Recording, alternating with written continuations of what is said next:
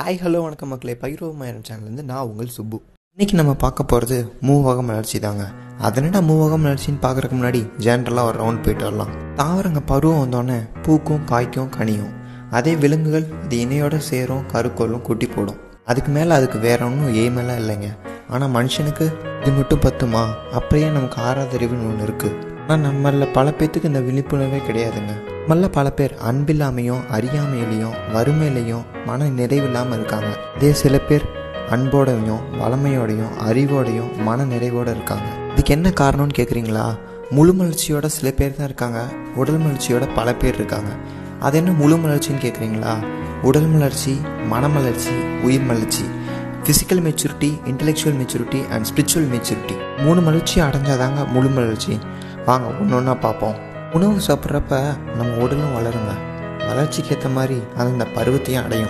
இதுதான் உடல் வளர்ச்சின்னு சொல்கிறோம் இது தாவரங்களுக்கும் பொருந்தும் விலங்குகளுக்கும் பொருந்தும். உடல் வளர்ச்சிக்கு உணவு தேவை. அப்போ மன வளர்ச்சிக்கு கல்வி தேவைங்க. சும்மா நோட்டு புக்கை மக்கப் பண்ணிட்டு எக்ஸாம் பேப்பரில் கக்கிற கல்வி கிடையாது. படிக்கிற விஷயத்த நடைமுறை வாழ்க்கையோட மேட்ச் பண்ணி பார்க்குற பயனிலை கல்வியும் நம்ம கேரட்டோட மேட்ச் பண்ணி பார்த்து சரி பண்ணிக்கிற தன்னுணர்வு கல்வியும் ஒழுக்கத்தை கற்றுக் கொடுக்குற ஒழுக்க கல்வியும் வாழ்க்கையில் நம்ம தப்பை புரிஞ்சுக்கிட்டு சரி பண்ணுற வாழ்க்கை கல்வி தாங்க தேவை. எக்ஸாம்பிள் சொல்லவா? நம்ம வீடே குப்பையாக இருக்கும்போது அதை க்ளீன் பண்ணி பார்க்கணுன்னு நினப்போம்ல. அதாங்க டிஸ்ஆர்டர் டு ஆர்டர் வளர்ச்சிக்கு இந்த மாதிரி கல்வி தாங்க தேவை. ஆனால் இது படிக்கிறனால மட்டும் வந்துடாது பிறரோட கருத்துக்களை நம்ம கேட்கணும். நம்மளை சுற்றி நடக்கிற விஷயத்த நல்லா கவனிக்கணும். இப்படி சொல்லவா? திருடங்களுக்கு எப்படி திருடணும்னு துப்பம் கொடுக்கும்?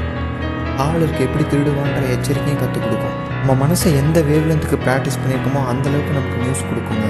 அறிவு வச்சிருக்கே இது ஆக்கத்திற்கு மட்டும் இல்லைங்க அழிவிற்கும் பயன்படும்.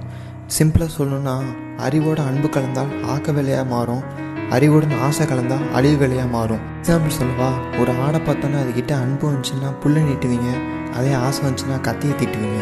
இந்த மனமலர்ச்சி எப்போ தாண்டா வரும்னு கேட்குறீங்களா நல்ல பாதையில் போகிறோமா கெட்ட பாதையில் போகிறோமான்னு என்னைக்கு நம்ம உணர்றோமோ அன்னைக்கு தாங்க அந்த அறிவு வளர்ச்சி அறிவு மலர்ச்சியாக மாறும். இந்த பூமி உருண்டையிலேருந்து ரெண்டு விஷயம் கற்றுக்கலாங்க தன்னைத்தானே சுற்றி வர சுயநலத்தையும் கற்றுக்கலாம் சூரியனை மையமாக வச்சு சுற்றி வர பொதுநலத்தையும் கற்றுக்கலாம் மனமலர்ச்சின்றது ஒரு ஃப்ளாஷ் மாதிரி எப்போனாலும் வருங்க.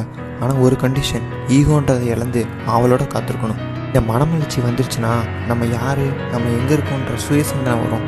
அப்புறம் மற்றவங்கள சரியாகவும் மதிப்பிடுவோம். இதை தான் inner scanning process outer scanning ப்ராசஸ்னு சொல்லுவாங்க. அப்புறம் மற்றவங்களோட திறமையை பார்த்து பொறாமல் வராது. உண்மையாக யார் புதுத்தொண்டு செய்கிறான்னு கூட தெரியும். ஏன்? யார் பேசுகிறத கேட்டாலும் எழுதுறது படித்தாலும் அவங்க மனசில் எந்த லேயர்லேருந்து படிச்சிருக்காங்க எழுதியிருக்காங்கன்னு தெரியும். அதே மாதிரி அவங்க பேச்சில் எதை எடுத்துக்கணும் எதை எடுத்துக்கூடாதுன்னு கூட தெரியும். இதுதான் வள்ளுவர் எப்பொருள் யார் யாரவை கேட்பினும் அப்பொருள் மெய்ப்பொருள் காண்பது அறிவுன்னு சொல்லியிருக்காருங்க. சொல்லப்போனால் இது மைண்ட் ரீடிங் கெப்பாசிட்டின்னு கூட சொல்லலாம். இதுதாங்க ஏழாம் அறிவு. பூமியை பொறுத்தவரை நம்ம கடைசியாக கிடைக்க வேண்டியது உயிர் மலர்ச்சிங்க இதுதான் எட்டாம் அறிவு. யாருக்கும் எட்டாத அறிவு. இதோட பவர் என்னன்னு கேட்குறீங்களா எங்கேருந்து வேணாலும் எதை வேணாலும் உணரலாங்க. இன்பத்தையும் துன்பத்தையும் ஒரே மாதிரி பார்க்குற அறிவு. ஆயுசனே கொடுத்தாலும் பாசமாக பார்ப்பீங்க. கல்லால் அடித்தாலும் கனிவோடு பார்ப்பீங்க. கிராவிட்டிக்கும் மேலே ஸ்பேஸில் சுற்றுற அறிவுங்க புத்தர் இயேசு வளலான்ற நிறைய ஞானி கிடைச்ச அறிவுங்க அது. இந்த அறிவு தாங்க உயிர் மலர்ச்சி. ஃபைனலாக என்ன சொல்ல வரேன்னா தாவரம் எப்படி அந்தந்த பருவத்தில் பூத்து காய்ச்சி கனியுதோ அதே மாதிரி மனுஷனும் அந்தந்த பருவத்தில் உடலாலையும் மனதாலையும் உயிராலையும் மலர்ச்சி அடையணும்.